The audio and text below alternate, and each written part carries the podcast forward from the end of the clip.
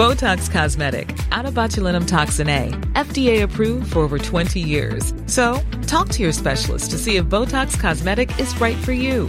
For full prescribing information, including boxed warning, visit BotoxCosmetic.com or call 877-351-0300. Remember to ask for Botox Cosmetic by name. To see for yourself and learn more, visit BotoxCosmetic.com. That's BotoxCosmetic.com.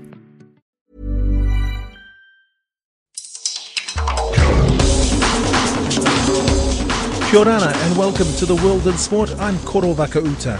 This week, PNG football looks to host an historic global tournament. The Cook Island side face huge odds in the Women's Football Nations Cup, and Fijian cricket prepares to bowl over regional opponents. First up, Papua New Guinea football's in the running to host the FIFA Under 20 Women's World Cup in 2016. The president of the PNGFA says hosting the tournament will put PNG on the football world map and present opportunities for exposure and recognition of the nation's female players who've always ranked highly in the Pacific. The winning bid nation automatically qualifies for the tournament. Port Moresby should have the infrastructure by 2016 owing to its Pacific Games development, but the country still faces a challenge as a World Cup tournament is usually hosted in multiple cities. The PNG FA says it will move to develop venues in other centres, with Lae, Kokopo and Wewak being touted as potential venues.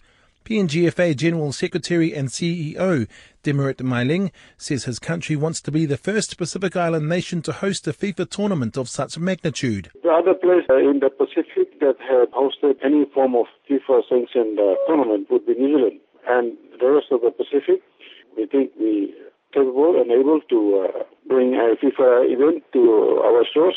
We feel we could handle that and also showcase the rest of the Pacific to the rest of the world. Of course, uh, Port Moresby will be more than adequate, uh, particularly after hosting the Pacific Games. But how about other towns and centres that may be needed to be worked on in terms of upgrading for this tournament? Could could that work? Could that happen?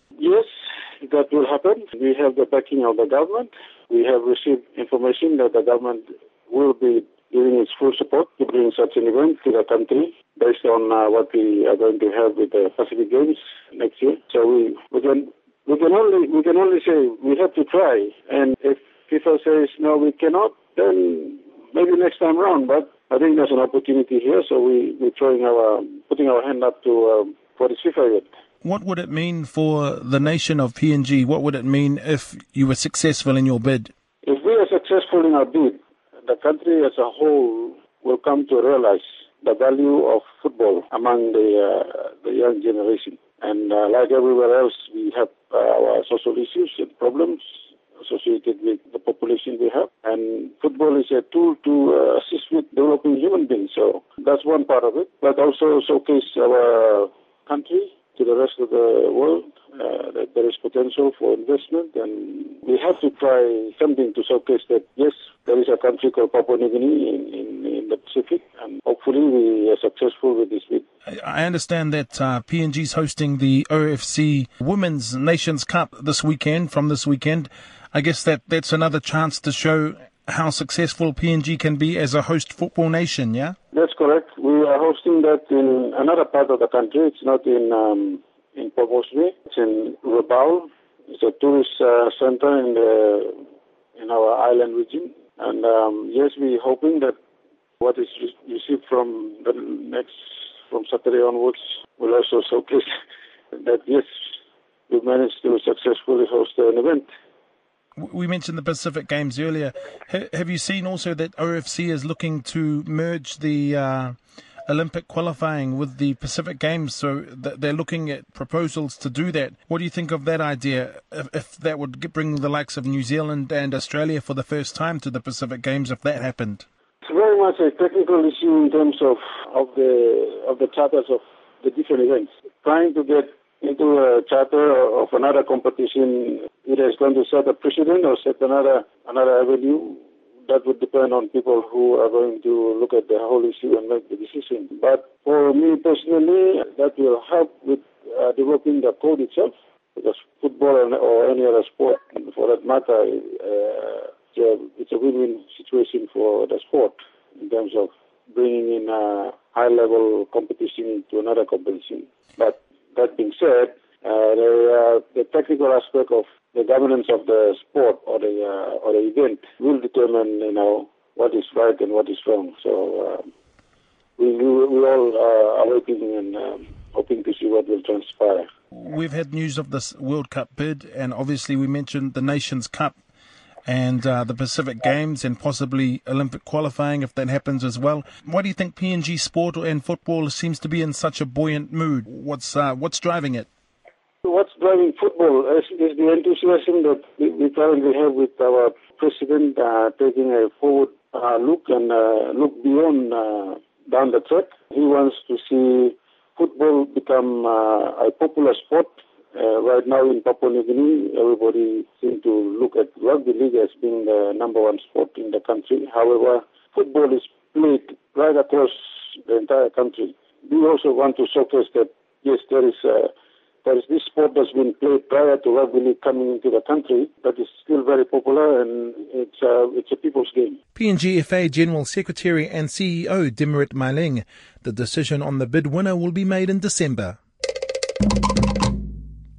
The Cook Islands women's football coach isn't under any illusions about the magnitude of the task at hand for his young squad. Jimmy Katoa's teams arrived in PNG for this weekend's OFC Nations Cup competition, where they'll do battle with the home side, Tonga, and the defending champion New Zealand football Ferns There's been a difficult part of it, just getting players from all over. We team players from Raro. We had two from Christchurch and four from Auckland. So, yeah, it's been difficult, really difficult, because uh, we only had a few days to get the team ready. And, you know, we just got together as a team on Friday morning, had a couple of games. So, yeah, it's very difficult. You know, you really want a few more weeks work with the whole squad so you can really work on what you want to do when you get to the tournament. You've got quite a, a young squad with, with, a few members from the uh, 2012 under 17 team and Moiroa Harmon. I understand she's only 14 as, as well. How, how are you um, preparing uh, such young talent for what's going to be a, a tough task in PNG? Yeah, it's going to be a tough task for the girls, especially the younger ones. But I mean, they they put their hands up. They all turn up to training and things like that. The other difficulty was getting the, the best players that we can. A lot of the players that we had, we had before. A lot of senior players pulled out due to you know some personal reasons, also you know with cases with you know school and university and all that. So plus the change of the tournament date a couple of weeks later, or was it a week later? So yeah, but you know these girls uh, done hard, worked hard, so they deserve to be named in the team. And we mentioned the, the youth there, but what are the strengths of, of your squad? What are some of the things that you're, you're looking to imprint when you play uh, on the pitch, when you play teams?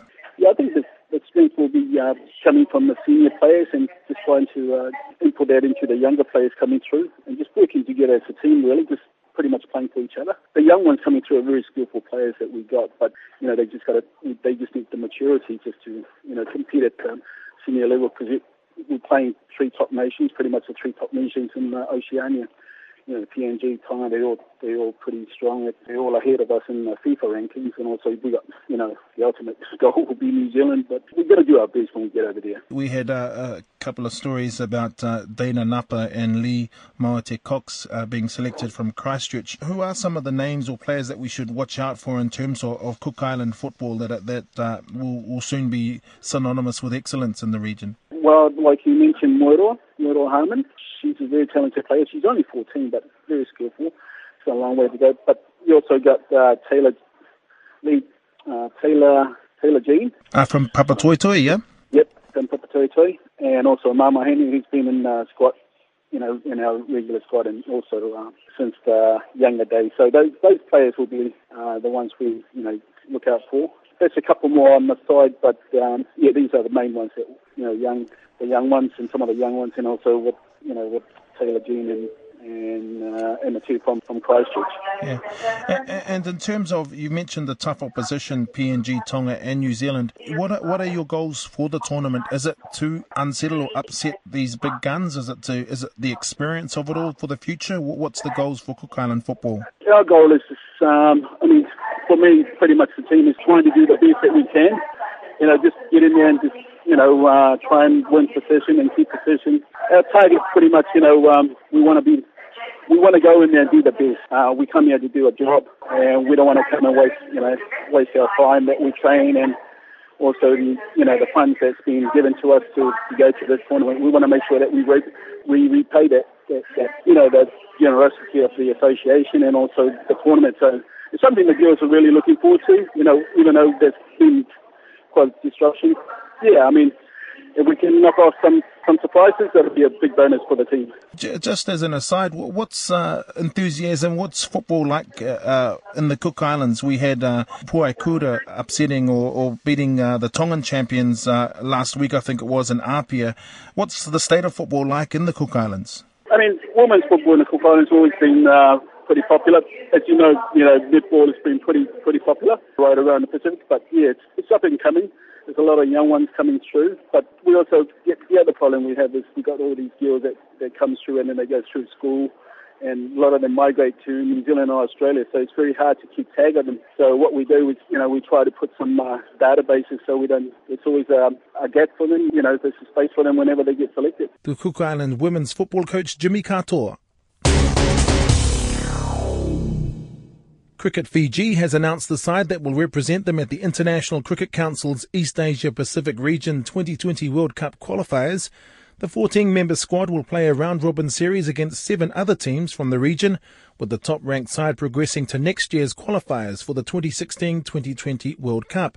Coach Shane Jurgensen says the side's strength will lie in the number of all-rounders and an improving batting lineup. What we'll tend to have is probably a slightly stronger bowling team in terms of the fact that we've got a lot of bowling options. We've probably got all-rounders, particularly playing from batting position six all the way through. You know, all those guys can bat and bowl. So that gives us a little bit of variety, uh, potentially on the pitches that we'll be playing on. But we've definitely got some uh, a lot of improvements in the top order, and but we'll just need to make sure that executes well because it doesn't matter what type of format or game of cricket you play, your top order need to fire and we've got sort of three or four guys that will definitely be looking to put their hand up during our sort of Sunshine Coast tour, which is happening first from this Sunday, and then um, we have a small camp in Brisbane, and then we sort of go from the north of Brisbane down to Lismore. So there's a lot of games between now and when we hit Lismore. I understand you've got the likes of PNG, Vanuatu, Samoa, Japan, Cook Islands, Philippines, and Indonesia. What's known about the type of quality that you're going to come up against? Oh well, our uh, main two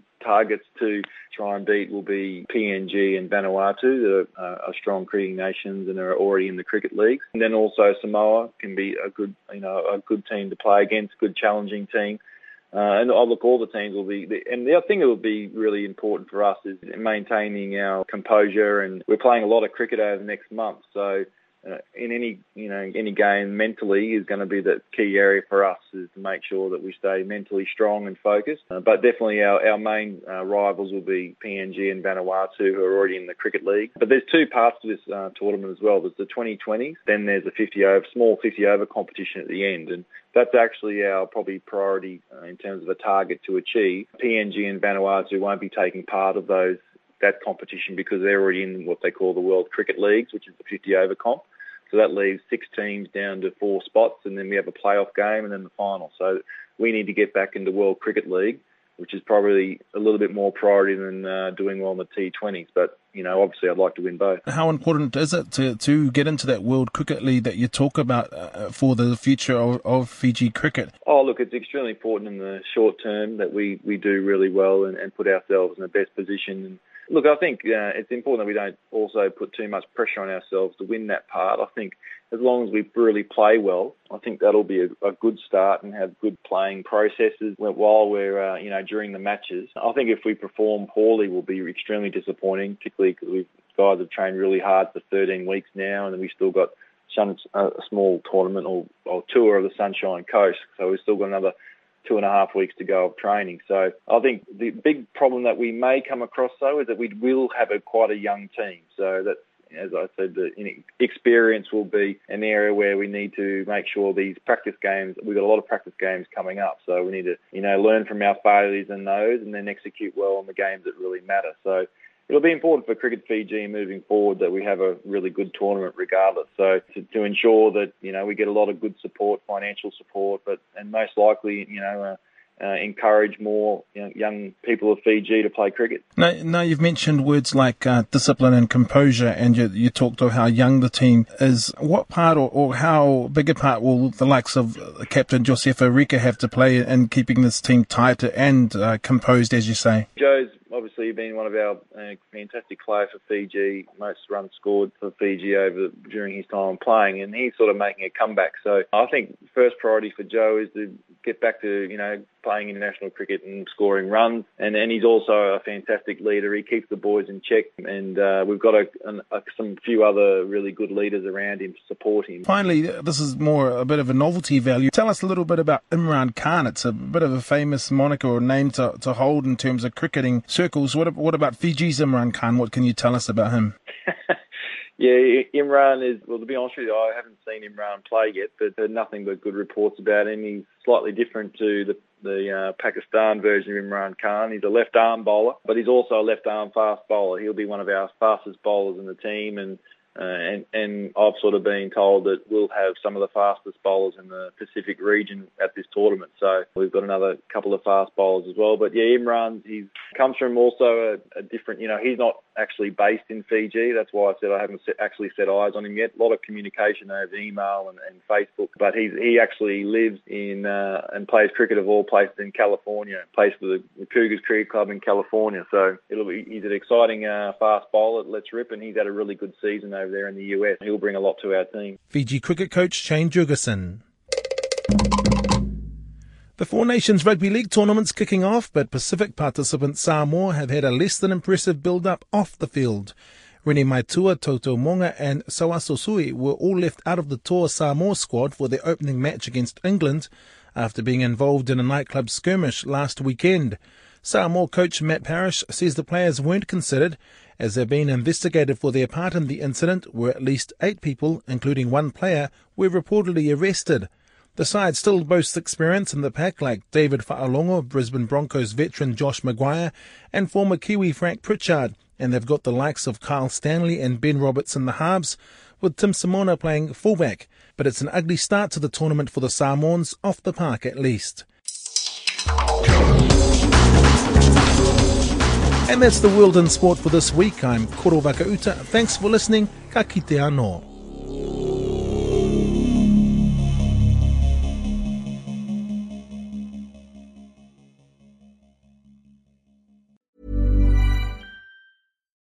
Do you love anime, gaming, movies, and discovering how your favorite pop culture affects everything you do?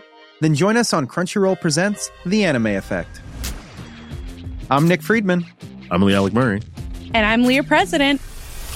Every week, you can listen in while we break down the latest pop culture news and dish on what new releases we can't get enough of. Whether you love movies, I'm going to tell you all about the uh, hopeful 4K re release of Tron Legacy that happens. I'm right there with you. Or music. The music in this show Yeah. is absolutely Yeah. incredible. Or anime. And under this mask is another mask. you can discover your new favorites right here on The Anime Effect. Listen every Friday wherever you get your podcast and watch full video episodes on Crunchyroll or on the Crunchyroll YouTube channel.